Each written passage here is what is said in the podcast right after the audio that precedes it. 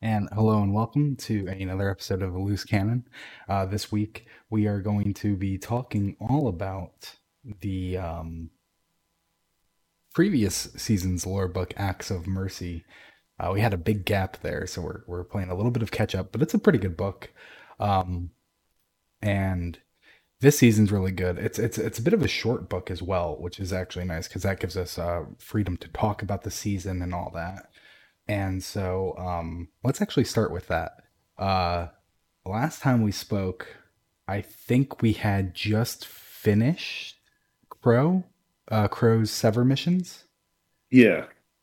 And so that was really good, having Crow like go through the the the, the motions of dealing with his past self, like actually finally dealing with the fact that he is risen from Aldrin. He's not Uldram, but he's risen from, from Uldram. And um, we also had Zavala with Safi and his his guilt. And Safi. That's what he calls her, right? He calls her Safi. Yeah. Sophia, yeah. Because is it Sophia? Yeah. I, I I I couldn't remember if it was like Sophia or Safia or, you know, I didn't want to. Well, it's spelled so, it's spelled so different. You mm. would. You, that was my first instinct, is to try to pronounce it a different way. But then when he said it in game. Uh, okay. So he does say it in game. I I, yeah. I must have missed that because I was like, called her, he called her Safi. I'm just going to call her Safi because first off, it's easier to say Safi. And yeah. I try not to pronounce things wrong. I try to pronounce them correctly in the first yeah. place. So, um, Safi, Sophia, uh, that was also good. And then this week we've got, um, Keitel, who is facing off yeah. against Ghaul. Uh, so yeah. what what was your general uh, take on all of these these initial Sever missions and the later two for Zavala and Crow? Uh, wow, trauma, right? Yeah. It's like a, it's almost like they're going through some forced uh, therapy. Mm-hmm. I mean, they, they very much these. Are.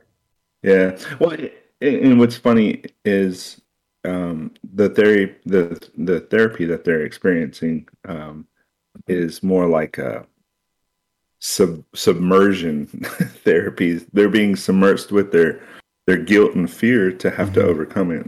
This mm-hmm. is the only way to deal with the things that they're having an issue with, is head on. Um, which, if you think about it, had it not been for the nightmares, they probably never would have. That. Yeah, it's it's almost it's almost like. Because uh, I know Savathûn did it going into Witch Queen when she lost in the in the final in the final bit where she, she didn't get her way and we kind of outsmarted yeah. her, like in um we outsmarted her in Season of the Splicer, right? And then so going into Season of the Lost, she was all like, look at all these good things I did for you. Like, I've been helping you this whole time. I brought Crow into your fold, and, and it was like, yeah, but you were trying to fuck us up. We just right. beat you. Yeah. And and part of me is like, is the darkness kind of doing the same thing here? Like, is it like, yeah. look at these good things I did for you? And it's like, but you were trying to fuck us up. Yeah. But yeah, I mean, the the motives behind yeah. it, it's like, you really think we're that dumb? You know, or, uh, you know, I don't know. Sometimes I, it it's easier to, to trick people. Yeah. Sometimes it's easier to trick people head on. Yeah. Than it is to try to be like uber deceitful. Yeah, yeah, exactly. And and so it it's very forceful, and Crow really needed this. Like this this was this was necessary for Crow. Zavala, yeah. in my opinion, Zavala is like trauma of, of guilt, having an adopted son and all that, having an ex-wife. I mean, it was really awesome. I love getting more information on Zavala, but it did feel kind of like out of left field. Like Zavala, from my opinion, previously, his foundation was shook and shaken, shook, hey, shooken, shooken, whatever, shooken, whichever it shooken, is, shaken, not stirred. Uh, his foundation was shaken, not stirred. Back when like the Traveler failed to save them, right. and and all these other things. So throwing in ex-wife and, and dead son, it's like, oh, oh okay. kind of just yeah. like hit me weird. And and Keitel, I'm very excited for Keitel to overcome uh hers, because her whole thing is like, is she just the next in the line of another failed Cabal Empire leader, like from Calus right. to Ghaul to her. Right. And what's the, it's the Ring of Spears and the Queens and, mm-hmm. you know, are the, all the stars are starting to align. Yeah. Um, you know, the, the, the past uh, leadership of all the different factions have kind of failed to, you know, be the herald of the end. And, and here we are with all of these new representatives trying to, uh, okay, where do we go from here? They've all got this. I mean, the Fallen were the first ones that we were able to experience um, that had really no, you know, like one central figure anymore, because they had, you know, they had just a failed um, whatever, you know, their collapse, mm-hmm. right? Yeah. And the then, um, yeah, the Whirlwind, sorry.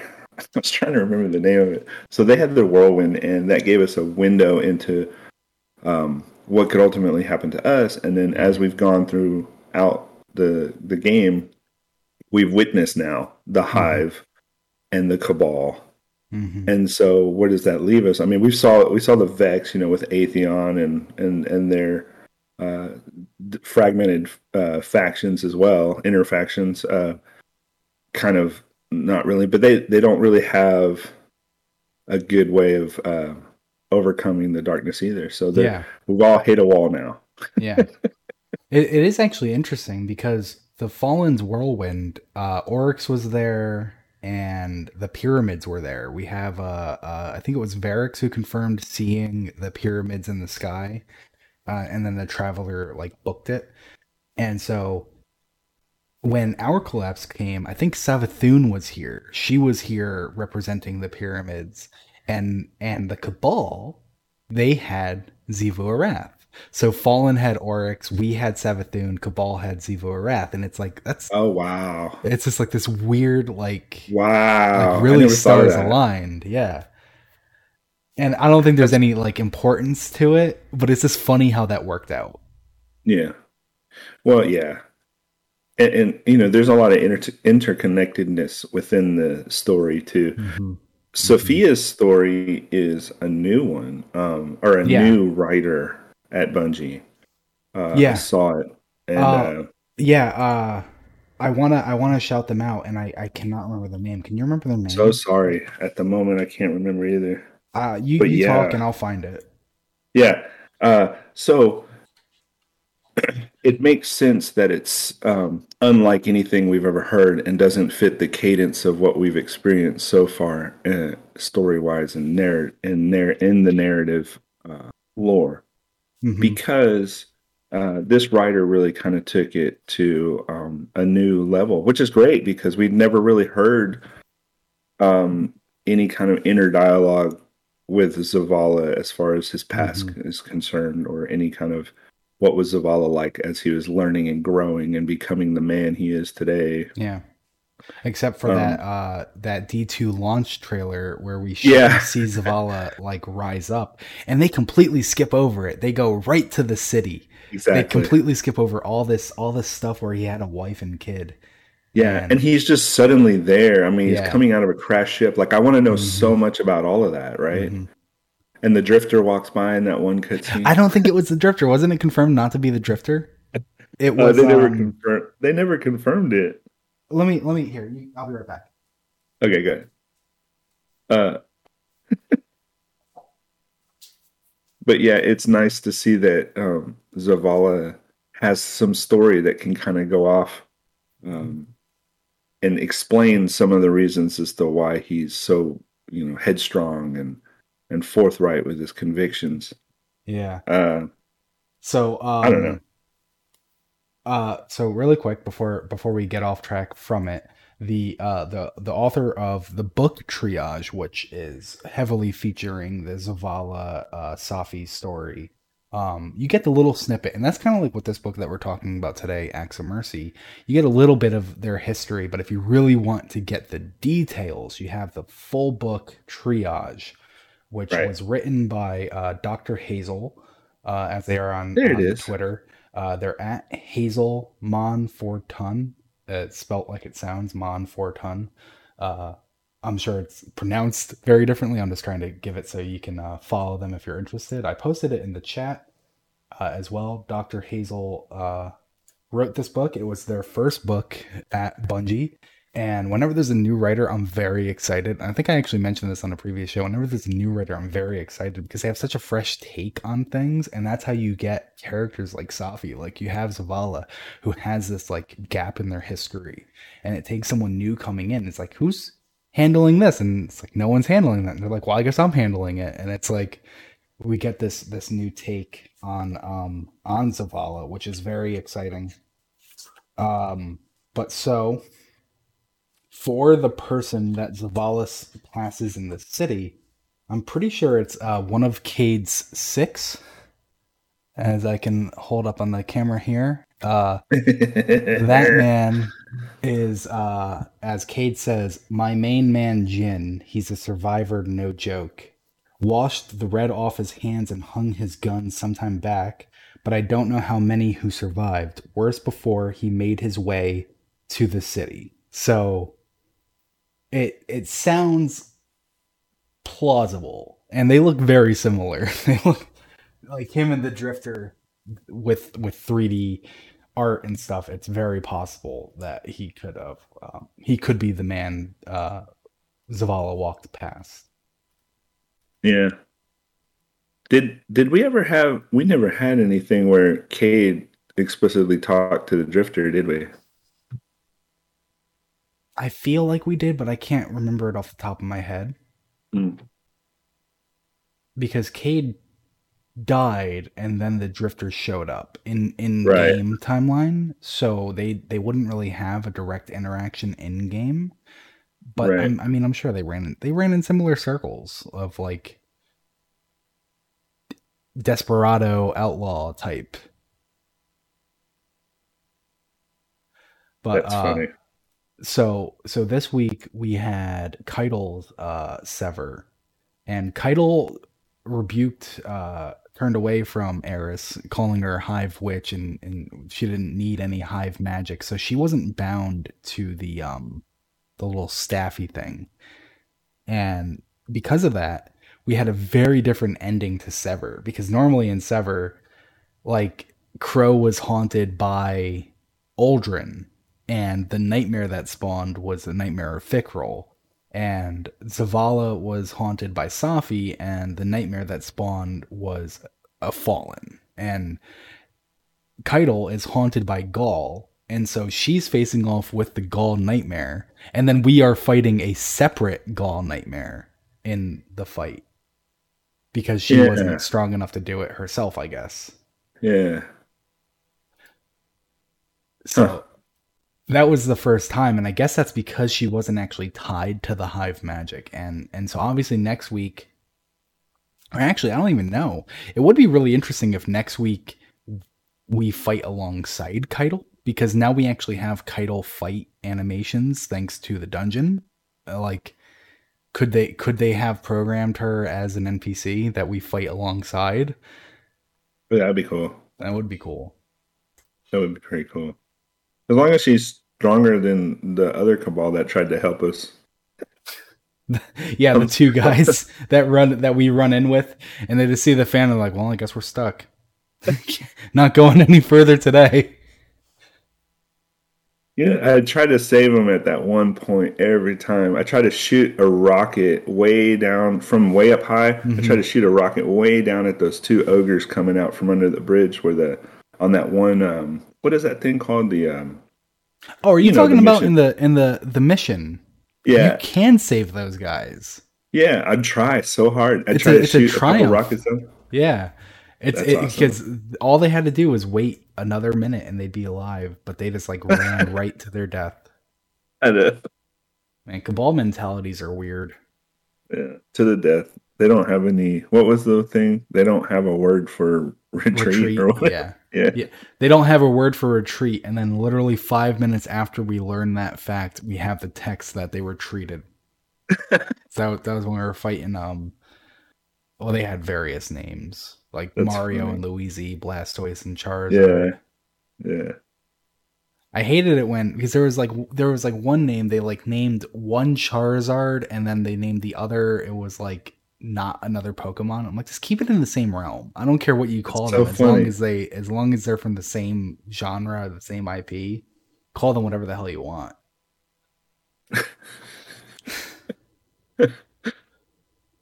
Have oh, you? Yeah. I, I have actually gotten into the dungeon. Have you gotten into the dungeon yourself yet? No, no, it's, I don't. I have no desire to do that at the moment. Mm, it's a fun one. It's it's it's. Yeah, like, it looks it looks insane. Yeah, it's not as bad as it might look. It's it's because there's like a lot of flipping, so it looks like it's it's it's more than it is. But yeah. I mean, especially with me. I was basically just put on like ad duty. It's like, okay, just hang out here. You're going to look for these guys. You're just going to kill right. these guys. And that's basically your job. And just like right. every raid, just like every dungeon, it basically has like two or three mechanics, and you learn those mechanics. And the only thing that changes is where you go to perform those mechanics. And um, so, I mean, I think it's, I'm confident I can learn uh, the more runner positions, but most of mine was just hanging around. Um, really good loot from it, and I did not get the the story, the little lore bits. I did not get those, but when I go through, I'm I'm um I'm gonna try to record and upload and see if I can get something for the show, and maybe we can do uh, a run through, and I'll have like video snippets, and I can oh, give them cool. to you separately. Yeah, uh, so we can play video snippets on on the show here, and so people listening, people watching can view them, can listen to them. Um, and we can, we can go through that, but the dungeon's pretty interesting because you fight the nightmare of, uh, Keitel, and you fight nightmares of Gahlran. I think they're actually, I'm not even sure if they're actually Gahlran or if they're just bathers, but you, you know, you basically fight the Gahlran, uh, whatever they were called, the baby Gahlrans that you fought before you fought the actual Gahlran. Right. They really got the workout of Gahlran in this game. He's almost as used hard as uh, as Tanix is. That's funny. And um, you know, you're going down there, and it's it's it's all of uh, Callus's regrets. And Calus has a lot of interesting. You actually came to me with uh, a theory about Calus, and it, it makes more and more sense the more you think about it. What was it? Well, I mean, it's your theory. I was I was. I don't you... remember. I have so many theories. You were telling me how you think Calus is is the uh, Egregore. Oh, that yeah. he's spreading across, and I don't necessarily agree that he's the Egregore, but I think that he's within, like his powers are the the Egregore. That yeah. he is he is through the Egregore spreading himself. Yeah. Well, okay. I mean, it would make sense, kind of like an infection, right? Yeah, and. So that's kind of where I got with that, but he can, he can, he can, he can somehow use that part of the um, Egregore to uh, spread himself throughout the ship and whatnot. We were talking about, mm-hmm. um, remember we were talking about Oryx throwing his throne world inside out and making the ship, the dreadnought, yeah. and yada, mm-hmm. yada, and how... That's kind of where that stemmed from, was how Calus is now has his Leviathan ship infected with the Egregore. Mm-hmm. And so you hear his rumblings all throughout the ship, where he really seems like he is the ship now. Yeah. Um, and he, he talks and so, about stuff like that, how he feels us battling across him, yeah. across his flesh and stuff. It's like really fucking disgusting. It is. uh, and then, you know, like Savathûn's, uh, Throne world mm-hmm. was was pretty wild too. Like mm. she, and then you get into the mind of Savathûn, which was even stranger than anything. But so, I guess what I'm saying is there seems to be like a revol- a reoccurring theme of sorts. Yeah, there is. Well, um, yeah, I I, I look for, and it makes sense to me. At the very least, that Calus is in some way controlling the Egregore, because you, you specifically mentioned that you questioned if the Egregore was mentioned uh, before we went on to the ship, like in uh, Katabasis's uh, captain in the captain's log lore book. If he mentioned the Egregore, And I don't recall him specifically mentioning the Egregore, but he did mention that the Crown of Sorrow was tarnishing. So it sounded like it was beginning yeah. to, to spread, but it didn't really yeah. take over. And, I remember this. And so so it's, I think there is merit to it that Calus well, is controlling. Okay, so we got, so in the season of the hunt is where mm-hmm. this started. And we got specific pieces or items. Bungie loves to plant seeds that pay mm-hmm. off a year later or so. Yeah. And we got we got a few items in game that really didn't line up with the story that we were being taught uh, in Season of the Hunt. Season of the Hunt was Crow's back, mm-hmm. and um, you know he was trapped by um, Spider, and we had Xivu Arath's uh, baddies to to to fight. And remember their little trees that mm-hmm. we had to like you know extinguish and whatnot. So in that, some things came up. There was the lichen mm-hmm. and how the baddies were rooting themselves into the ground yep. and they were you know spreading tendrils off, off their backs, and you know one of them one of the one of the baddies took out a tendril and stabbed it in the ground, and it just seemed to grow on its own. Uh, yeah, those were so the, that um, the for people who don't remember, those were like the um kind of like mutant thorn that stood like twenty feet tall. Those spires yeah. that would that would spawn. You'd run up to it, and you would um you would basically plant the same thing that we're using now. Actually, yep. You'd yep, plant exactly. it into the roots, and then you'd summon yep. the Wrathborn. Holy shit! Yep, yep, yep. So it's all full circle. That's what I'm saying. So that particular uh, seed was planted way back then, and what they were calling it at the time before we ever knew about the Egregore was the lichen, and mm-hmm, how it would mm-hmm. tarnish gold, and it would tarnish gold and turn it into this like green color, and um, it somehow infected precious metals. And so we got all of these weapons that yeah. were tarnished gold with green, like uh, and yeah, that came in. You know? That came in Season of the Chosen. You had your weapons like um, exactly. Code Duello, which was the the, yes. the rocket launcher. That was a big one. Yes, exactly. And, and so we were starting to see weapons show up. Yeah. yeah. And we were starting to see all these weapons show up. And then, you know, here we are now. Uh, and the Egregore is full on here because Katabasis, you know, the whole story with that mm-hmm. and the ship came here.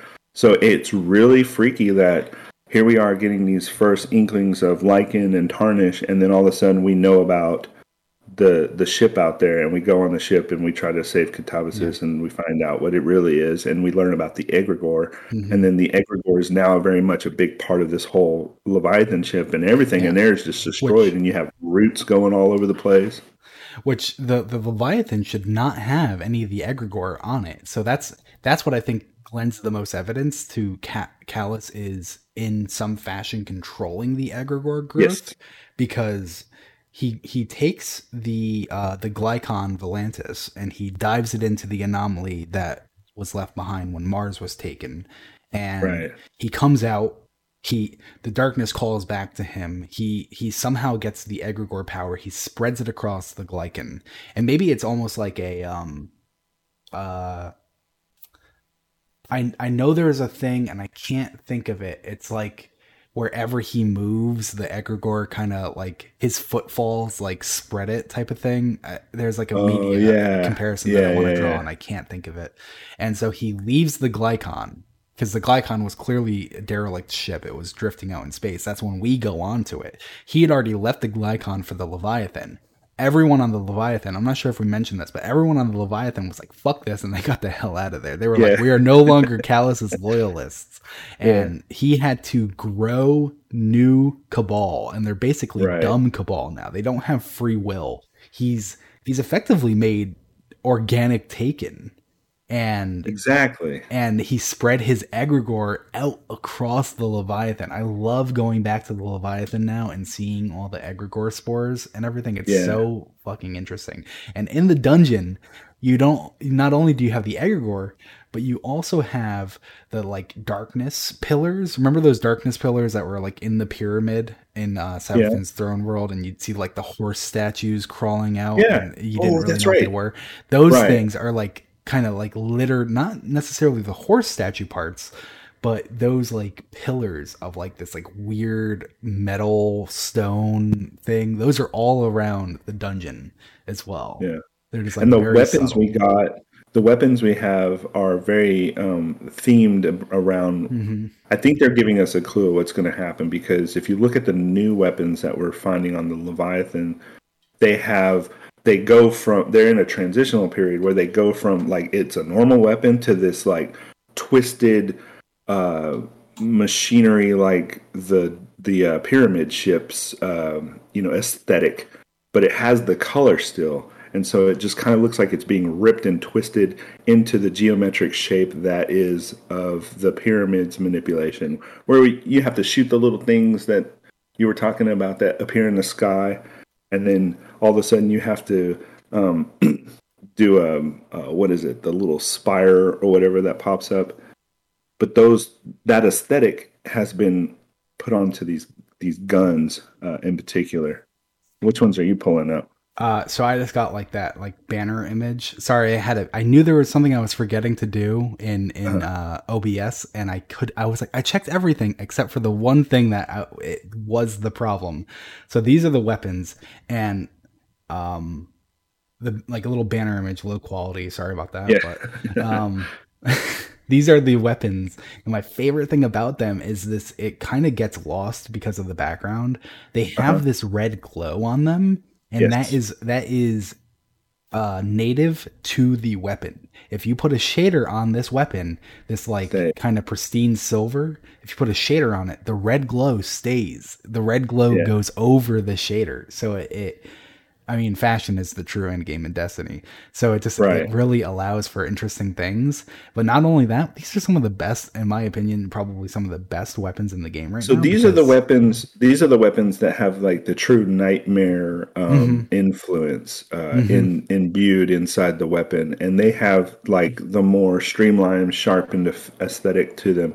But the basic weapons before these that you're picking up here and there as you're playing in the campaign have more. Oh, you just mean the, the seasonal weapons? Yes. Oh, okay. Yes. Yeah. But these are the ones that are like what that is becoming is almost what it looks like. So mm-hmm. these are the ones that are more of your Osteostriga type of aesthetic, but with yeah. instead of being, you know, the thorny, high, uh, what do you yeah. call it, weapons of sorrow, it has the nightmare aesthetic yeah. to it instead. It's, It's very clean and sharp and dangerous. Yes. Like, like it's very on the surface dangerous. It's, it's almost like, like what dirty. You and I were talking about last time. We were trying to figure out, well, what color would the next thing be? yeah. It almost feels like, uh, you know, like this is what, this is almost like what they're trying to say. Instead of a weapon of sorrow, this would be like a mm, weapon of nightmare. I don't mm-hmm. know, you know, mm-hmm. just like a counterpoint. Not something weapon. That's not influenced by the hive. It's just like pure, exactly. pure darkness and yeah. kind of kind of flowing with that, because like the darkness is trying to like get us on its side and stuff. So it's going to give us good weapons because it knows how yeah. Guardians operate. So it wants to give us good uh-huh. weapons. And so if I remember correctly, the grenade launcher here is a stasis grenade launcher, which means it sits in the, the first slot. Very, very good for a grenade launcher. That's, it's that's the P O G launcher. For. Yeah. And um, it has some good rolls. I have no good rolls. This S M G here on the left, um, this one comes with a new perk called Rep- Repulsor Brace, which t- gives you an overshield when you kill an enemy who is debuffed by a void debuff, and it is a void weapon. So it plays hand in hand with Void three point oh so yeah. amazingly. I'm back on Void Hunter. I made a whole build uh, with like bombardiers, and I'm just like throwing smoke, I'm throwing grenades, weakening enemies, getting volatile rounds, and like this like it's really good. If you can get one with demo demolitionist repulsor brace, it's going to be fucking insane. And then you have here the Storm Tracer, the linear fusion that is so broken that it is absolutely going to get nerfed. It it fires bursts. It's a linear fusion that does like three bursts. It goes in one shot, and it's it's very fun. It's an arc uh, linear fusion. So of course it's arc. Absolutely. Yeah. What, what do you mean? Of course it's arc.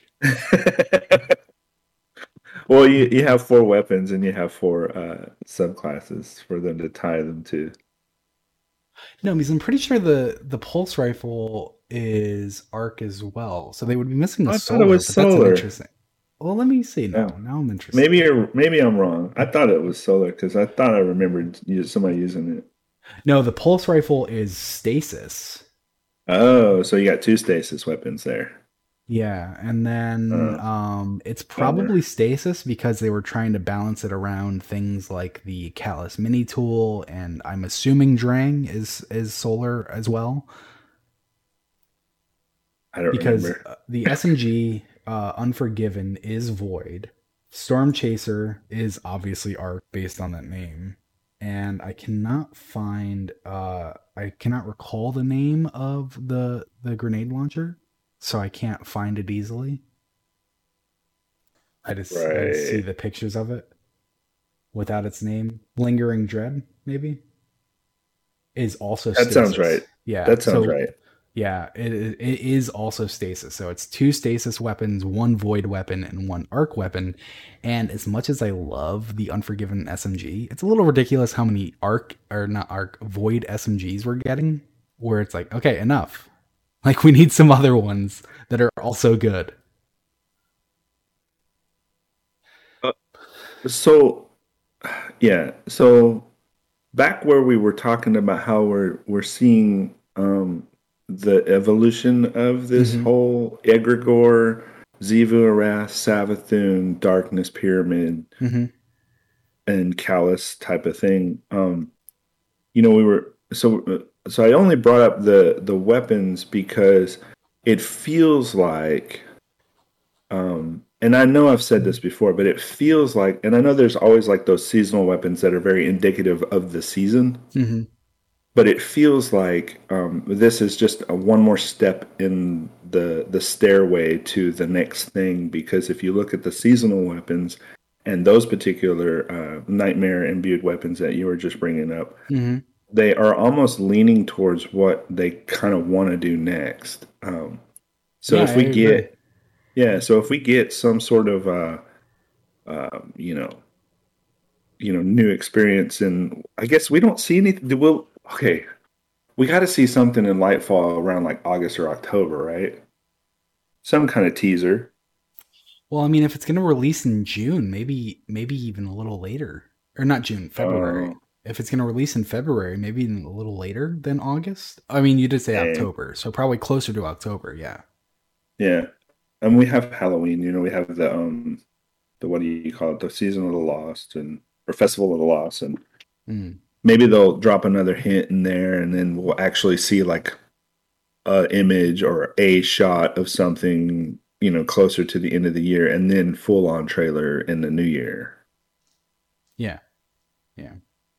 Um, what? It doesn't matter. Never mind. Yeah, I know. uh, it's just it's just interesting because remember we were talking about Nezarec's Whisper, mm-hmm. which everybody wanted to, you know, like, what is that? You know, the Nezarec is here, you know, that whole yeah. thing. Uh, that weapon has the same, you know, aesthetic of the other uh, uh, seasonal weapons. Like, like for instance, Bump in the Night, you know, the rocket launcher, that's the one I think of, because it's like the biggest one you can think of. It has like that freaky-deaky, mm-hmm. twisted, mangled, and it's almost like, it's almost like if you took a regular rocket launcher and started to dip it into a fabric of reality that was twisting it. mm-hmm. And then uh, the tip of it is just destroyed. Yeah, because Nezarec's Whisper, um, Nezarec's Whisper, the linear fusion, the auto rifle, uh, and the rocket launcher, they all have this, um, and I can actually do this one really quick as well. Okay. They all have that kind of like, oh, and uh, I think it's a pulse rifle? Um, no, that's, the, that's got to be the auto rifle. Or is it not an auto rifle? Oh, I was thinking a trace rifle, a trace rifle. Oh, yeah, there is a trace rifle. Yeah. I think I said linear fusion. I meant trace. Yeah, fusion. It looks like the linear fusion. yeah. Uh, all of these weapons have like a splash of Calus in them, but they also have like this like ribbed, um, kind of riveted, which is very similar to the Vow of uh, Vow of the Disciple raid uh, weapons, where they have these like turning structures, yes. which is reminiscent of the uh the ziggurat that came on Europa. Yeah. If you remember that, you that thing kind of came in all like transformery. Yeah, yeah there and, you go. Um so it's almost like that is those weapons with the splash of Calus, whereas the duality weapons are like pure darkness. Exactly. Or maybe not pure darkness, because I guess the raid weapons would be pure darkness, and well, the I duality think, weapons are like darkness. I think you're on with something, uh, like the aesthetic of the new um, weapons are are matching that, like what would be the darkness weapons. And then just mm-hmm. like what you said, I think it's a perfect uh, explanation for these weapons. Like Calus has taken what he his idea is of the pyramid weapons, put his splashed his gold on it, and you know they're twisted and mangled and kind of beat up because and crude because he's not as like good at it as true darkness mm. would be. Yeah, um, that's that's a good way to like. I guess that's a good way to explain it. All right. Well, so that's kind of just like where we are in the season, and uh, we have a lot more to cover. So why don't we get into the lore card this week? Sure. So this lore card um, is. So this one is cool because it's tied to a story that was on, on the undercurrent of this season, which is Saint and Osiris's kind of like, um, you know, um, I guess embracing moment or mm-hmm. whatnot. You know, it's kind of like, you know, Osiris has been traumatized and just like he's a frail individual at this point, and yeah, Saint like is he's there in a coma. To kind of he might not even live, right? And so he's he's there, and and Saint you know is trying to protect him, and so everybody in the tower is kind of allowed Saint or, or given Saint the room to grieve and and deal with this trauma of his love Osiris, and mm-hmm. he's having to you know he's having to wrestle inside with the you know, he wants to he wants to go charge out into the world and just beat the hell out of and headbutt everything that ever made this happen to Osiris, but at the same yeah. time he wants to be there with Osiris mm-hmm. and uh so anyway it, it's really it's really cool because when I first looked at the uh, when I first looked at the item in game, I thought, okay, well this is a a bat wing from Batman because it looks like the spaceship. It looks like the Batwing from Batman. I see. I can see the the Batman sim, sim, uh, symbolism yeah. in there. So I didn't. I mean, I didn't even think like it would have any kind of interesting story or lore to it. But when I read the lore card, I was like, "Wait a minute, what is happening here?" And so, if you look at the ship closely, uh, you can see it, it very much has the Osiris aesthetic, but it also has Saint fourteen aesthetic mm. with his ribbons that are tailed off on the side, and it has it has the very Egyptian motif that goes mm-hmm. with all the trials stuff, because this is a trial ship technically, I guess, or it's part of that whole thing. Um, but what's what's really interesting is um, this whole this whole line at the bottom, the flavor text. I was like, I'm glad you're staying. I was like, what does that mean? Well, let me read the lore. And so I read the lore, and it's all about Um, Saint and him just, you know, basically being torn apart uh, of because Osiris, you know, what happened to Osiris.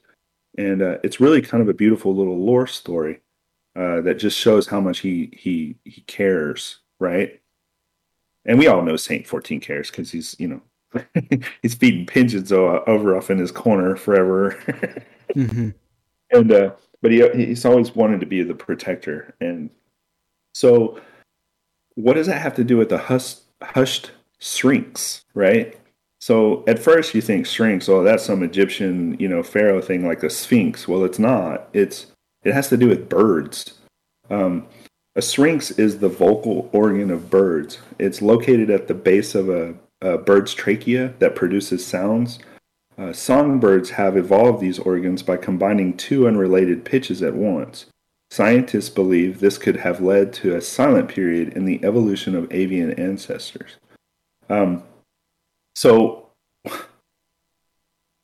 basically what that means is uh, a syrinx is, is the vocal organ, which differs from mammals because it doesn't have the, the tissue and the vocal folds that we have so that we can talk or sing or, or you know, communicate. Mm-hmm. The sound is pr- produced from a vibration Uh, in a in a membrane, which I'm not going to even butcher the scientific name for, but it's caused by the flowing of the air through that little uh, syrinx.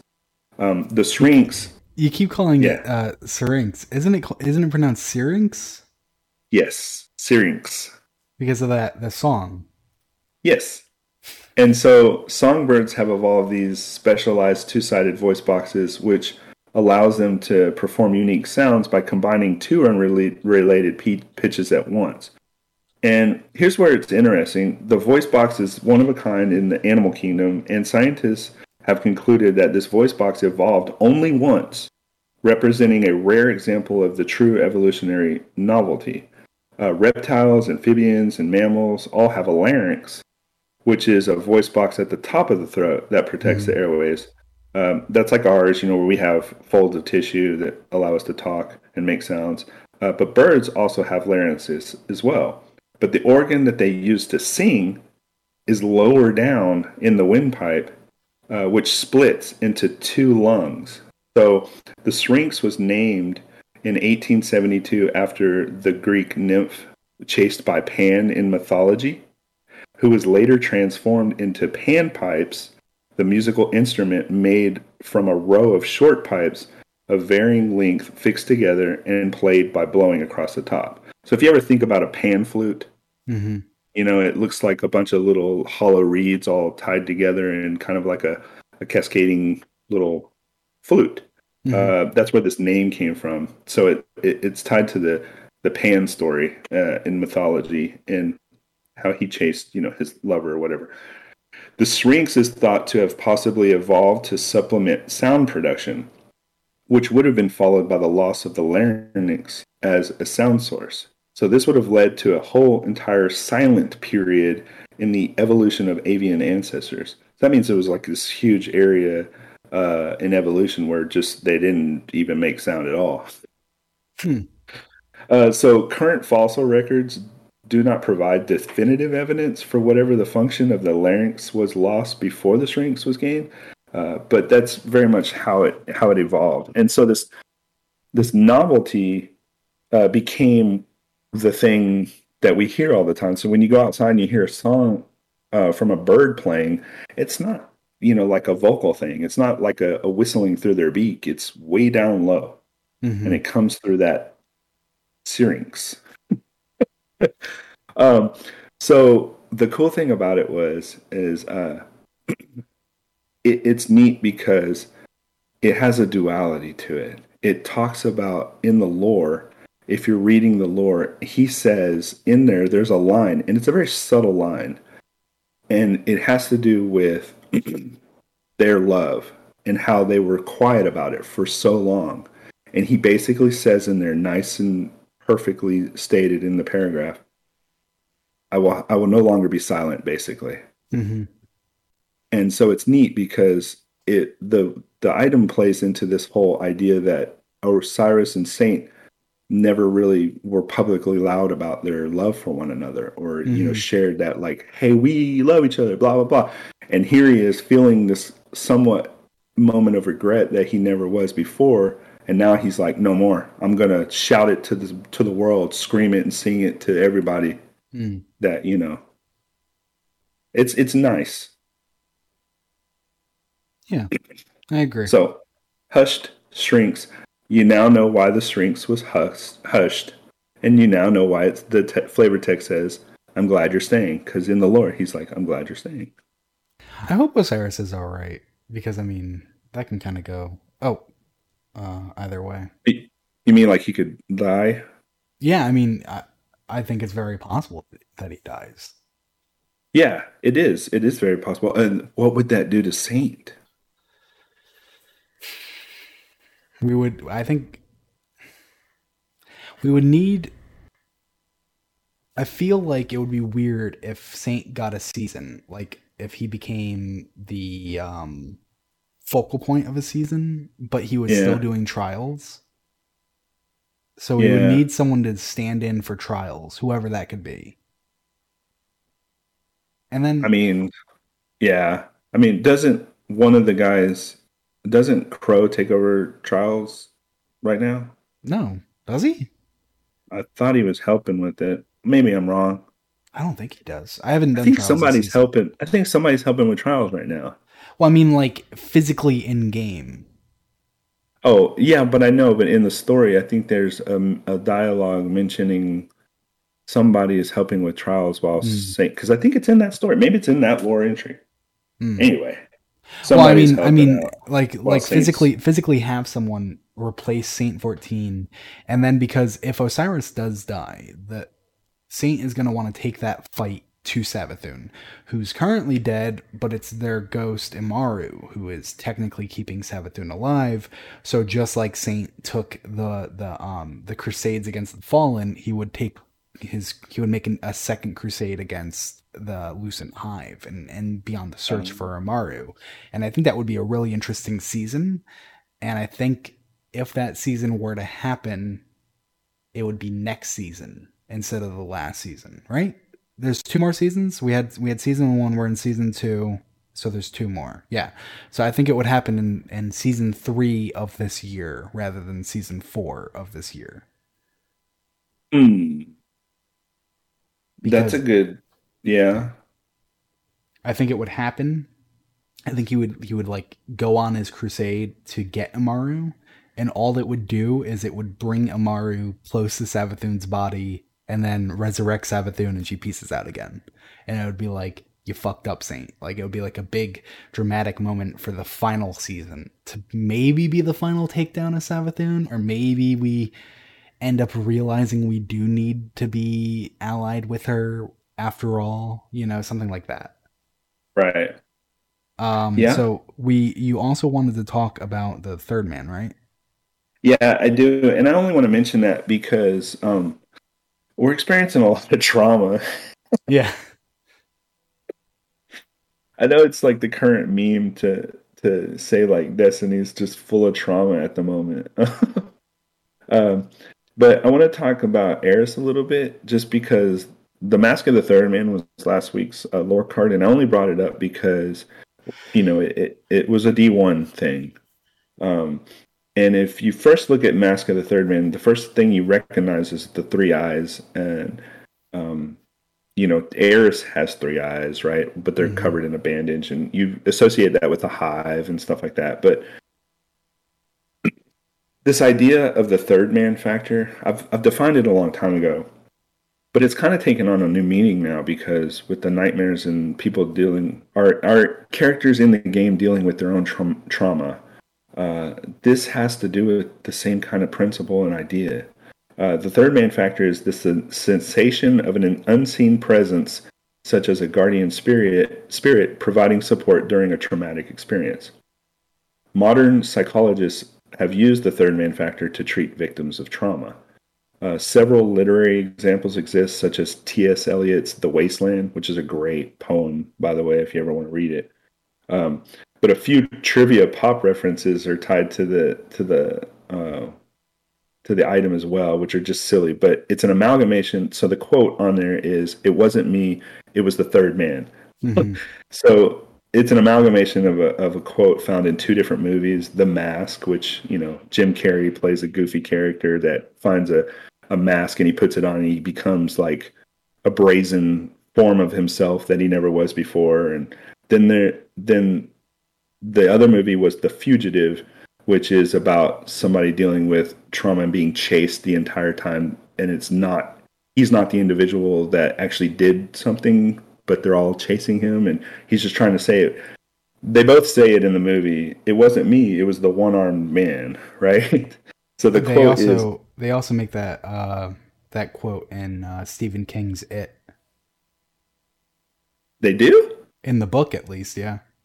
Because at the, at the beginning of the book, and if, if you ever go to read the book, it's very, very graphic. It takes place in the fifties, and uh, basically people didn't like uh, gay people, and they, I mean, they, they went to throw him over a pier, and not necessarily kill him, but yeah. They throw him over the pier, and that's where it is. And um, it takes a bite out of the, the guy's like like upper chest area, and his, uh-huh. his his boyfriend is like up on the pier and is like, "What the fuck is happening?" And um, the all the guys are like, "It wasn't me, it was the clown." And then the the the detective is like, "Yeah, it wasn't me, it was the one-armed man." It's always it's oh, always someone yeah, yeah. else. Well, yeah, because it's a pop it's a popular yeah. uh, quote from the old ass movie, uh, the original The Fugitive, because mm-hmm. It was like a really, it's like one of those movies that solidified itself. It's like, you know, those quotes that you hear about. What are the hundred best quotes or most rememberable quotes? It's yeah. like, frankly, Scarlet, I don't give a damn, or I'm your father, or, you know, all those things. Mm-hmm. And so this quote, uh, it wasn't me. It's, it was the third man is playing off of that. Yeah. Uh, so, like, yeah, it comes up in, in all kinds of other places, too. Uh, but it was just funny because you have something called the Mask of the Third Man, Mask, and then you have the Third Man, mm-hmm. right, which is really what the, the crux is of this uh, definition. The Third Man, so that particular item, when you were using Blade Dancer, it would help you basically be better at blade dancing. It uh, would, it would extend your timer, your super yeah. timer. You would get more health every time you killed somebody. Would you? I think so. I thought it was only your super timer, because that was like back when like super timers were just like a timer that ticked down, and it was yeah. just there you go, and that's so, all you get. Yeah, and yeah. you know, something that just increases that timer was kind of broken. Now we have um, Raiden Flux, which basically operates the same way for Arcstrider. Just it, it's like. Yeah. Every every light attack kill you get, when you do a heavy attack, you extend your timer. So it's yes. like it makes you fight for it a bit more, I think. Okay, I, that's okay, you're right. It. That's what it was. Yeah. So that's what this was doing. Mm-hmm. And so the third man is often described as an unseen being that intervenes at a critical moment when people are in great stress or in a life and death struggle. The entity is believed to give comfort, aid, and or support. Um, while scientific research explains it, ha- it as an internal component, others believe it can be akin to a guardian angel or a physical manifestation brought forth via a transfusion of energy and instinctual wisdom from a seemingly external source where a presence appears. Um, and so I thought that was very interesting because uh, if you think about what's happening right now with the Egregore and the nightmares, and It's the nightmares are like the opposite of the third man, but we turn those nightmares into memories, mm-hmm. and those spirits are there. Um, we're taking those nightmares and we're flipping them into memories, and so the memories have, you know, like a a, a fixed, purified version of themselves hanging above you. Which Almost I'm really like, interested to see. Do you think Ghaul is going to become purified and hang above, hang out? Because they're all hanging out in, in the helm. Do you think Ghaul is going to hang out in the helm and be our buddy? I hope not. I don't think so. I think Keitel is going to destroy it. Yeah. Ooh, ooh, ooh. Uh. So I brought up. I brought up this one. I only brought up the only reason I brought up this one is because it almost feels like it ties all the way back to when Eris showed up. And oh. Eris is a is a product of um, you know, she went through a lot of trauma. Mm-hmm. And in the in the um, Dark Below, the story talks about her being lost and how she found her way out, which we know now was the Ahamkara bone that, you know, she just basically wished, and like all of a sudden I know how they get out. But she was a very she was a victim of trauma, and the whole time she's down there, uh, Tolan was trying to help. Well, I say help. Tolan was the guide for her. See, I and, used to, th- I used to, until they explicitly said it, I used to hold on to the theory that the thing that she clutched, that, that orb that she has, it, people would say it was an Ahamkara bone. And I'm like, until they explicitly say it, I don't agree. I held to the idea that it was a fragment of Tolan's ghost, and that's why Tolan was guiding her. You're talking about the orb itself? Yeah, because that orb is her Ahamkara bone that has finally been confirmed. The thing she carries is the Ahamkara bone. Right. It's not a ghost fragment. I've said that like since since. Oh, the Dark yeah, Below, yeah, though. yeah, yeah. Absolutely. Yeah. And I always did too. We just never yeah. could say it like explicitly because yeah. we didn't have anything that defined it until not too yeah. long ago. Uh, not, but yeah. I, I was never that it couldn't have been an Ahamkara bone. It's just that I thought it would be more interesting if it were a fragment of Tolan's ghost. And oh, right everyone's on. Like, oh, but she wished on an arm, um, Kara bone. And it's like, yeah, I can have both. Like, I, I, you're, I'm not, not allowed to have a ghost fragment and an Ahamkara That's bone. That's funny. Yeah. Well, I guess if you look at a ghost when it, you know, splits out, you know, when you're dead, it kind of looks like a floating orb. Anyway. Mm. Anyway, I only brought that up because trauma is very much a part of what's going on right now, and Eris is the guide for us at the moment, and we're dealing with nightmares, which are very much physical manifestations of mm-hmm. a trauma event. Yeah. So, bring back um, the third man and make it red. Speaking of the third man and making it red, it was, what was it? If you were, if your character was male, the eyes were blue, and if your character was female, the eyes were green. Yes. That was a weird thing that they coded in. Yeah. And remember how Celestial Nighthawk, the eyes glue when you were aiming down sights? No, it's when, it's when you have your super active. Oh, was it when your super was active? No, because actually maybe that was a holdover, because when Celestial Nighthawk was first debuted, it wasn't actually a super thing. It just gave you like increased in-air accuracy, and then they tuned it to be, makes your, condenses your golden gun to six x damage. It's a one shot. So maybe yeah. in D one it was when you were aiming down sights, because that's what it was. Yeah, I just remember when we would aim down sights at each other on the moon, we could see the eyes glow. It was cool. That's interesting, yeah. yeah. Um, but so... And this book um, is is a very uh, to get into the book, because we've been here for an hour now. Um, yeah, sorry. it's well, only it's short. It's not like it's not like a it's not like an insanely elaborate yeah. book. It like just deals yeah. with the straight ups. And and we've already kind of heard this story in season of the Risen. Yeah. I there's too many names. I cannot keep track of the names. The I only know. thing I have a harder time than keep track of the names is keeping track of the numbers, and that's why it is called season one, two, three, and four. And it's the only way I will ever keep track of this. Season one of Witch Queen, uh, Saladin kind of goes over this story, and we get that like really cool line art cutscene. And this is just more of the, the the hard details of it. And it's only four entries, but they are like lengthy entries. They are they are thick entries. Normally we'll have a book be like ten entries long, and it'll be like fifteen, sixteen pages. This is four entries right. and it's thirteen pages. So. Right. And the and it's because they're it's because they're immersing you into the story, so that yeah. you kind of get lost into the environment, because the environment is really where they're telling the story to you. Yeah. Um, but the mm-hmm. key The key things to note are just like the meat and potatoes that we've all kind of learned, uh, you yeah. know, going into into the story so far. Yeah, and so I'll I'll run us through it really quick. If there's anything sure. that you want to um, point out in the book, there's a few things I want to point out in the book. Yeah, uh, feel free to jump in. So the first entry is uh, violent tributaries, and so like Rhino was saying, it's all about the like location. So. The Iron Lords operated out of Fellwinter's Peak, which I believe was in a Russian Cosmodrome relative area.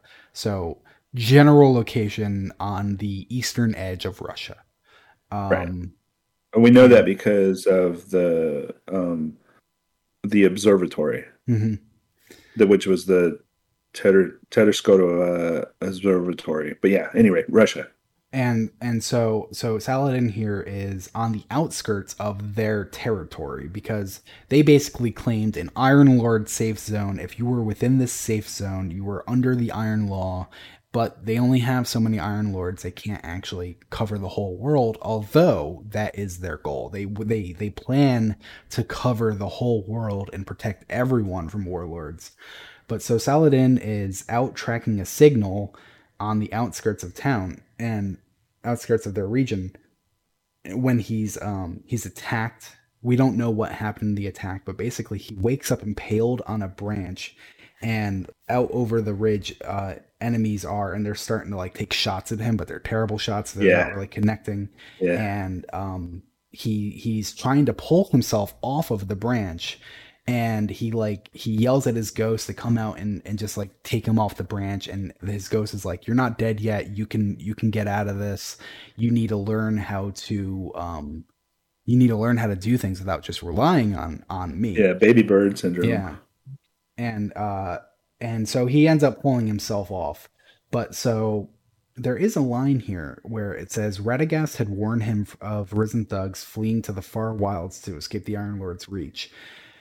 And so I can't remember if it was an interview, if it was just like a Twitter conversation, if it was a conversation that I had with an author, but back in D one and, and, and you look at Rise of Iron or not Rise of Iron, you look at the Dark Below and you look at uh, House of Wolves, and even you look at Taken King, Destiny wasn't trying to put the characters in the focal point. We were supposed to be the focal point, which is so yeah, different right. from how it is now. Yeah. Like, we literally have three weeks of Crow's trauma or uh, Zavala's trauma, Keitel's trauma. We've had series of Eris's trauma. And when she debuted in Dark Below, it's like, yeah, I'm fucked up. Let's get going. You know, it's it doesn't... It doesn't really get into it, but, and it was because that was, that was intentional. Like, um, yeah. John Goff actually said, and again, I'm sorry, I can't remember where he said it. He, he doesn't think that we should ever actually meet Jaren Ward in the game. He's kind of like holding on to that old, that old logic of like, they're, they're the past. We're the future. We should be the right. focus. Sure. But, But so Destiny lore comes out and they talk about Jaren Ward and they talk about Dredgen Yor and they talk about Osiris and they talk about Saint fourteen and everyone's like, I can't wait to meet them. And right. he's like, uh, and so, you know, yeah. years later we get Rise of Iron. We start to learn about the history of the Iron Lords and get more involved with them. And then we get Destiny two and very quickly we get Curse of Osiris and we get Warmind yeah. and we get all, we get Anna Bray back. We get Osiris back. Yeah. And, yeah. You know, like that and was Saint fourteen back yeah, that came much later, but yeah. yeah. And, and, and that's exactly what it is. It was like, they kind of set out to not give us characters. They wanted us to be the focal point, but people, yeah. no, we want the characters. And then they're like, okay, I guess we're doing the characters. And, and that's kind of where we are today. And I just, yeah. I think it's much better personally. Yeah. Yeah. I, I agree. The Exo Stranger. Mm-hmm. I mean, another oh one God. In and out. Yeah. She was gone. She had no point yeah. being there because she wasn't the Elsie focus. Bray. Yeah. She wasn't. The you know, it, it's just like, it's like all the figures that we, we were obsessed by. Mm-hmm. And, uh, yeah, you, you're very, you're making a very good point. It was like all the figures that we were obsessed by and just couldn't let go. And we're like, we have to know more. We have to know more. And those are all the pinnacle. Like those are all the top of the, the story uh, mm-hmm. characters. So I can kind of understand. Yeah. And so then throughout this, um, as he's trying to get off of this tree, uh, it says, uh, light condenses into Saladin's fingers. Arcaline's fork across the bark as he grips the branch impaled through his shoulder. So he, so this is very, this is Dark Age light, um, uh, light manipulation. And later on, Uh, Saladin conjures waning starfire from his bones, the last vestiges of his will, burnt as offering to the light. Flame billows and radiates through his flesh, swirling the gaps in his armor, moving to consume the branch. And then a little bit later yeah. on, as fingers find hilt, the solar light engulfs the weapon. He swings the axe from its strap and sinks the flaming blade into the tree, slowing the descent and carving a wake of sparking embers toward the forest floor. So... Yeah. Two things on this are like big for me because it's it's twenty twenty-two and people still think that Guardians only have one subclass. And I that, know what is that about? It drives. I don't me never understand. It's like people were always like, "Oh, Saladin's only a uh, back in the day. Saladin or not Saladin? Uh, Zavala was only a, a void, a whatever titan. Defender. Yeah, void titan. Yeah, yeah. And then and then, um, yeah, it didn't make any sense. No. Uh, Korra was, I did none of it made sense. Yeah. And it was like they they with Taken King when we got the Void Hunter and we got the Solar Titan and we got the Arc yeah. Warlock, yeah. it kind of muddied that water a bit because it was like, you know, Cade said um, when we go to take the Dusk Bow off of Tevis Larson, Cade's like, not all hunters can hold it because they're afraid of the void. And it's like, okay, yeah, exactly. So yeah. technically speaking, any hunter can wield the Dusk Bow. It's just, yeah. are they capable of doing it? And right, then exactly. the same thing with Ikora teaching us how to harness the Arc uh, uh, Stormcaller, where it's like, yeah, you're basically passing lightning through your body. You're the fu- you're a fucking firebender right now, yeah, and it's it's dangerous. Yeah. yeah. And then for Sunbreakers, it was like, yeah, it used to be super popular. Like here is Saladin, exactly. using solar flames, and it's like yeah, but, it wasn't, but because of the yeah. banished Sunbreakers, nobody wanted to use it out of yeah. like uh, yeah, the Titans yeah. specifically didn't want to use it. Yeah, I, I, I thought it was always silly, like that people would be like, "Oh, they can only do the one thing." Mm-hmm. It never made sense. No, they can do whatever they want to do. They just they have their reasons. Because remember in um in I think it was in Taken King, when we're going into Cade's stash, there was like arc grenades or something, and everyone's like, "Oh, he's arc. He's, yeah. he's an arc hunter." And I'm like, "They're grenades. They're not even the super. They're yeah. just fucking well, grenades." People had read, if people had read all the bounty dialogue and flavor text mm-hmm. from all the missions and stuff, there were tons of stories of of of you know hunters doing blade dancer stuff and golden gunslinger mm-hmm. stuff. And then later on, Void stuff. And then same with the Warlocks and the Titans. You know, it yeah. was like, there was never, it was never explicitly stated that any one particular subclass was tied to only two or just one yeah. class, let and alone ob- our vendors be that way. And obviously everyone, even us, we have our preferences. We have the yeah. ones that we like the most. We have the ones that we use the most, and et cetera, yeah. et cetera. But it, it doesn't make sense to have the mentor be like, imagine if Cade was like, "Oh, I'm sorry, you, you want to do solar yeah. hunter? No, I'm. I can only I, teach you how to be a gunslinger. I don't. I don't know how to do that other shit, man. Yeah. But but I'm the only one here, so you're screwed. Right. We're not going to have one well, each. And then that's the other thing. That's the good thing that w- what came about in D two is it kind of explained that um, old light bearers. Mm-hmm. Um, You know, they didn't have like their their specific. Um, it wasn't refined. It? Yeah, there you go. It wasn't like they were. It wasn't like they were saying, "Okay, I'm going to walk this path in line, and now mm-hmm. I'm going to become a Titan or a Hunter or a Warlock." That came mm-hmm. later. Mm-hmm. Like the the old school uh, Lightbearers were just starting to discover those paths. Yeah, and and this. Entry here is a great example of it. As Fingers finds Hill and solar light engulfs the weapon, he swings the axe. So he's not he's not doing uh hammer of soul, which is just a physical hammer that they still right. just engulf the weapon with. And then you look right. at striker striker titans, they just punch the ground, and defenders yeah. are the ones that are actually doing something interesting, where it's like forming something with light, but it's right. early light manipulation. And you can also see this in um, the book uh, Man with No Name. In the chapters where Drifter is going by the name Jermaine, he physically burned someone to death. They were already almost that's dead. Right. But he yeah, like burned right. someone to death, just pulsing the energy from his hand. And it's like yeah. this very early Dark Age light manipulation, where it's basically just like untethered exertion. You know, it's there's, there's no... There's no control over it. It's it's very just, you get what you get out of it. Fire burns, right. arc pulses, you know, like. Right. Yeah. So like they came it. a long way. Um, and that was probably one of the biggest entries in this book. Most of the other entries are just going to be the story. So that's going to be like one of our only stopping points. Uh, entry two is Wake.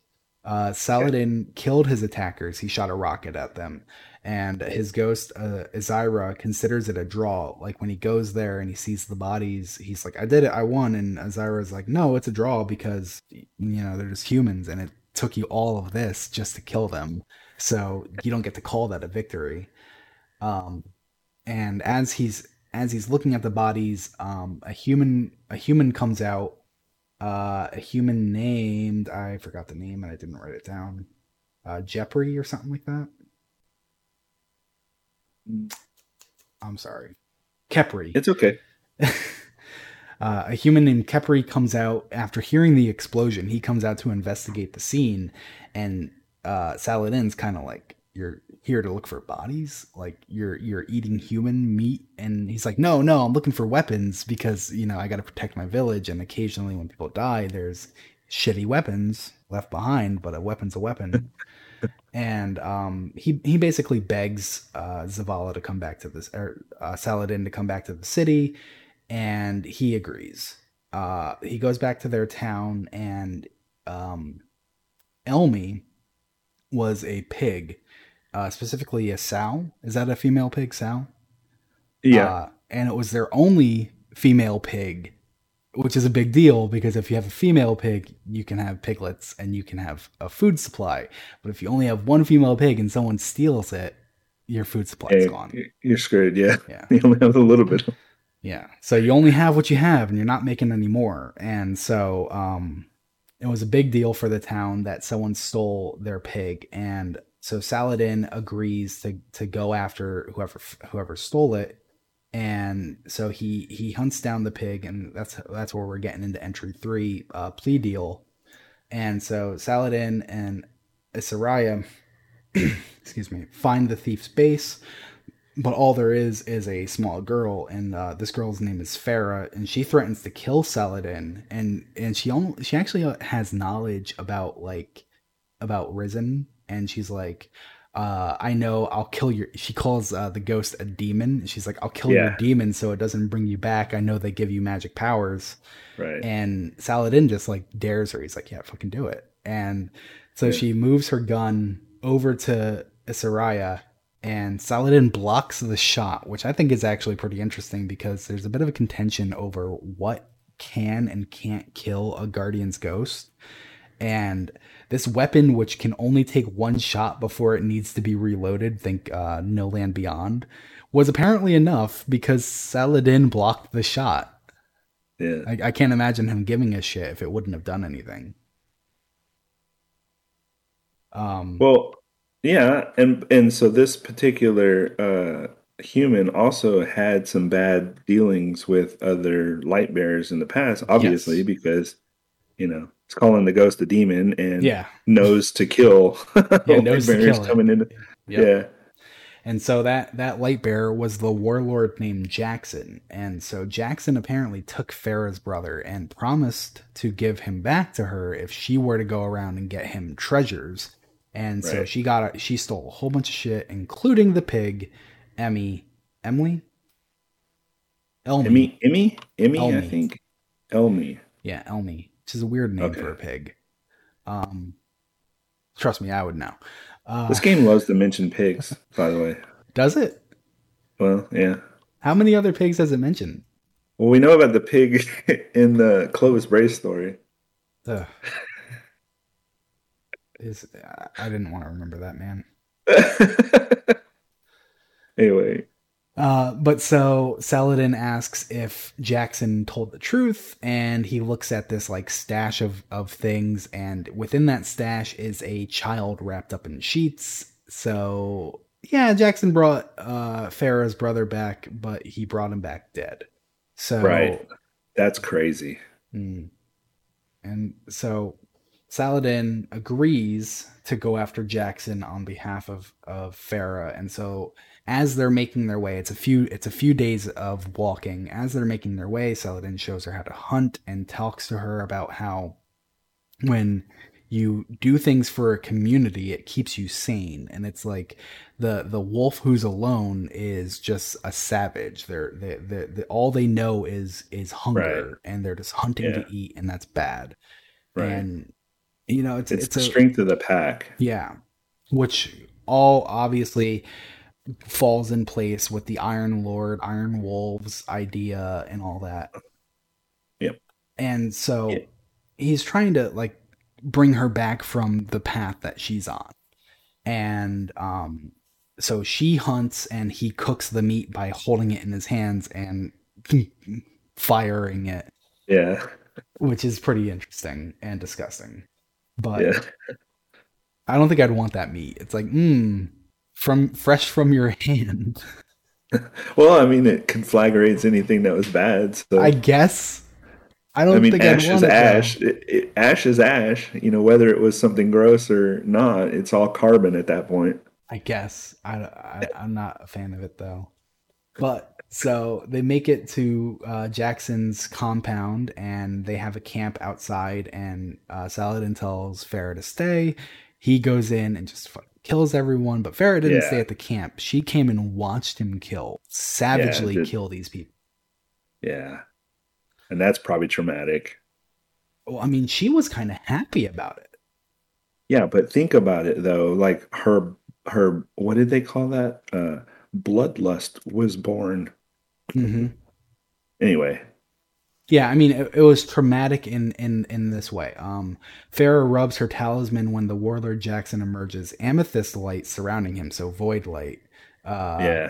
A moment of fear creeps into her heart as Jackson bellows laughter and charges, but he too falls under an obliterating column of lightning called down by Saladin's thunderous roar. All that remains is the crackle of his cindered bones and flaking into ash. So you'd eat that?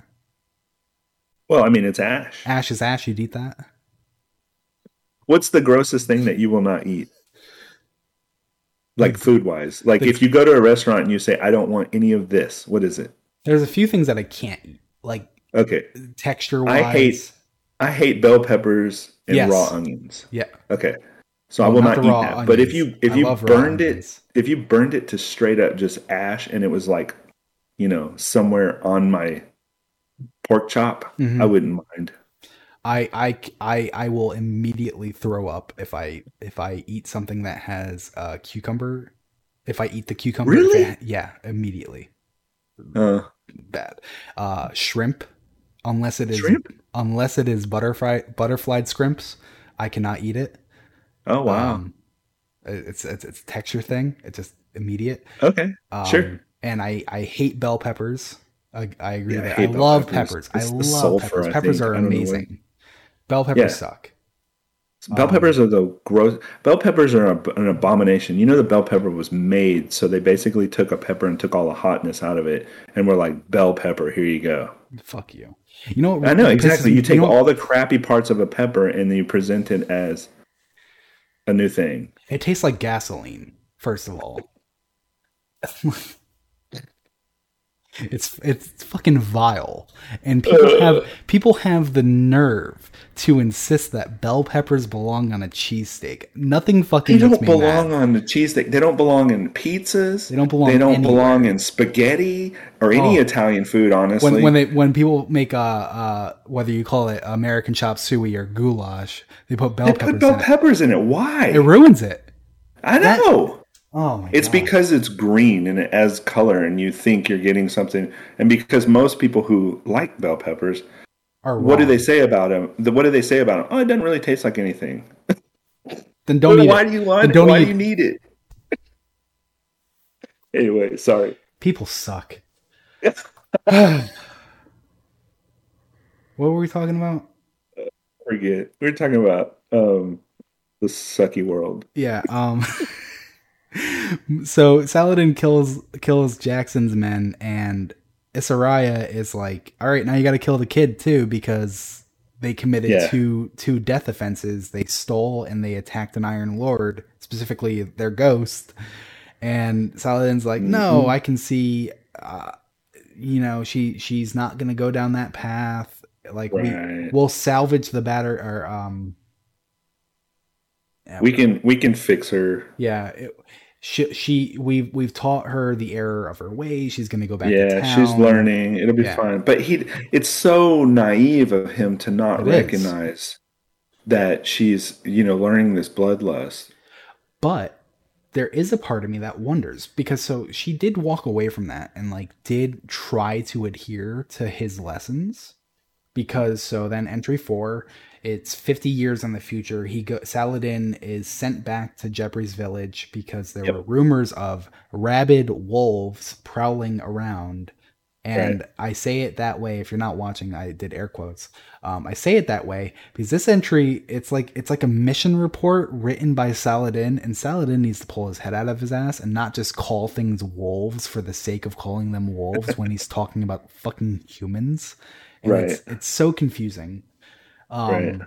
But so he arrives and the town is basically dead. Humans are being burnt. There's graves, there's chaos. And he, he, he goes further into town and he finds Farrah, an old woman now sitting on a throne constructed of like junk. And she has wolves on either side of him, uh, her, yeah. by which he means she has two men on either side of her and her other wolves are out hunting and, he means people. Yeah. I know, because people were like, oh, the Iron Wolves were a part of this. And yeah. I know it, it drove a lot of confusion. Which is only worse because the Iron Wolves are the Iron Lords, which is another thing that I'm so hung up on. And then the Wolves was a derogatory term, term that they adopted yeah. as a. Yeah, I know. I know. Mm. And then we have the freaking Fallen Wolves, House of Wolves. It's like, stop Bungie. With the wolves, please. Yeah. We were an Iron Wolf, but nobody remembers. Yeah, and then but they do here, remember. Even here, he says he says in the in the last entry. Where the hell is it? He he says something about. Uh, he says something about how how kicking a wolf or something is bad, as as justification for not killing Farah as a child. And it's like, yeah. yeah, well, kicking a wolf is bad when you can make it an ally. And it's like, but you're not. You're letting it. You're you're just letting it go after right. doing all that stuff. Yeah. So of course it turned bad. Yeah. But yeah, so, exactly. So Farah did listen to him though as a child. Farah and she she tells him all this. Farah went back to the village and tried to like foster this community there. And they were like, "Oh, you're the thief," and they cut her fucking ear off. Yeah. And so she's like, fuck this. Yeah. There was, never mind. And there's like a part of me that's like, well, I kind of get it. yeah. If I was well, fe- she, if I was fed that lie about community and I try to go back to the community and they cut my ear off, even though I bring the pig well, with me. Yeah. And so like, you got to wonder, like, what was she really kind of uh, enamored by? Was it the power or the sense of, uh, you know, security in. Yeah. It, it, I like this whole story because it somewhat plays with um, like gang mentality a little mm-hmm. bit. And uh, I grew up, I grew up in a lot of hard um, areas when I was young, and, you know, and so I'm not going to talk about the trauma in my life, but I know firsthand some of the experiences and the allure of wanting to be a part of a group or a collective or a gang. Mm-hmm. And I know the pitfalls that, that happen within that. And one of the things that is that is, let's say you're a part of a group and it's a gang. And if you have that comfort and that protection, all is good. But once you branch out on your own, you try, you know, to do what your own thing, you walk yeah. into the wrong territory, or even come back into your own where you were, you know, not no longer protected by the, the, the group you had. Mm-hmm. You're you're you're you get torn apart, yeah. and so what Saladin, I think Saladin's lesson from all of this was that you can't you can't temporarily be a mentor. You're always you always have to be a mentor. Mm-hmm. It's like in Star Wars, you know, to bring into another sci-fi uh, story. If you have a Padawan, you know, that becomes Darth Vader, he's still your Padawan, right? He's still your, you're still his mentor, regardless of what that person came to be. It's just, how was that in that person all along to begin with? Did you recognize that? Did you help foster it? Did you mm-hmm. help uh, protect them? Were you there when they needed you most to guide them uh, safely and positively through the traumatic events of their life? Or did you just leave them to their own devices when you should have probably been there for them? And stuff like yeah. that. Like, so that's the whole wrestling with, like, you know, you can't just like temporarily help somebody. You can't just see somebody on the street and say, oh, here's a quarter. That only gets them so far. You know, you, if you really want to help somebody, you got to take them and give them the tools to better themselves and bring themselves into a better situation. Yada, yada, yada. Whether that's mental or physical. Yeah, and no, you're, so, you're completely right. Uh, and, yeah. and I think he took that lesson and he kept that lesson in with uh, Shaxxons and Zavala. Yeah. Because he, and he, see, that's one of the problems that Saladin and Shaxx had with one yeah. another, is because their viewpoints were very different. Saladin was, you know, a hardened, uh, you know, they were both, they were both lords, warlords. Uh, well, but, Shaxx was a warlord. Know, Saladin was. Yeah, that's warlord. What I mean. Yeah. So they were both like, Shaxx was a warlord. Yeah. Saladin was an Iron Lord. Saladin was trying to write basically the script that is our new, our mentors and our, you know, whatever, the structure. And then Shaxx was like, bro, this is like not what you think it is. This is all hell is breaking loose. We got to annihilate things. And mm-hmm. anyway, so they butt heads on a lot of stuff. Yeah. Because there's a little bit of a different viewpoint on how to lead. Yeah. Yeah. No, you're, you're, you're right there as well.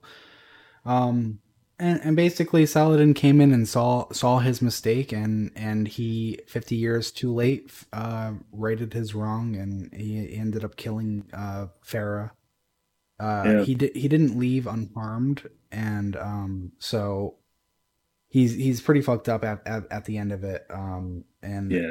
uh, Zarya is is Zyra is Zyra. Float. It's hard. It's hard to pronounce, and I try to do it right. Azira floats near the settlement's fence, a small shadow against early morning sun piercing through snow flurries. Saladin climbs the distance to her before she heals his wounds. The journey, the journey is a purifying penance, he tells himself. Pain yeah. he can abide. So right. Azira is very much like, yeah, you kind of like how uh, we we recently heard the story about. Or in Triage, we'll, we'll cover this eventually, but like um uh Zavala was just like, I'm a guardian, I don't need to feel pain, I have a ghost, they, they heal me up every time. And when yeah. he got he got cut, Safi's like, no, you don't get to have your ghost heal you and not right. deal with healing yourself. Right. You are getting bandaged, you are getting stitches, and you are taking this the slow way, so you know what you're right. leading humans into. Exactly. Yeah, you can't speak or do things if you don't experience them in some way for yourself. Like, you yeah. can't speak on something you know nothing about. Yeah. And uh, that's the end of the book, which it was a very good book. Um, yeah, it was a good book. And uh, our next show will be on the tenth, July tenth. Nice. So July tenth will be our next show. We will have the conclusion of the Sever missions, which is interesting because usually the last mission is like way at the end of the season. And then I guess they're not going to do that this time. So I wonder what else is going to happen at the end of the season. If anything is going to happen at the end of the season, I wonder if they're going to like tease the season next or if they're going to keep it completely hidden again. There's so, there's so much that we don't know. Um, yeah, there's a lot to unpack. We'll definitely know something by next, by next show though. Yeah. And next week, uh, maybe we'll do a Season of the Haunted lore book. Maybe we'll keep it back in Season of the Risen because there's all the, sh- uh, not Shadowkeep, uh, Witch Queen lore that we haven't actually gotten into either. So there's a yeah. lot to pick from. If you really want to push us on, on a book, as long as it is fully accessible in the A P I, just for my ease, as long as it's fully accessible within the A P I, at us, at Loose Cannon Show, same way it's spelt there, tell us you want yep. us to read that book, one of the, the recent books that we haven't done, or even an old book that we haven't done if, if we, we missed one of your favorites. Um, let us know, and we uh, yep. will accommodate sooner or later.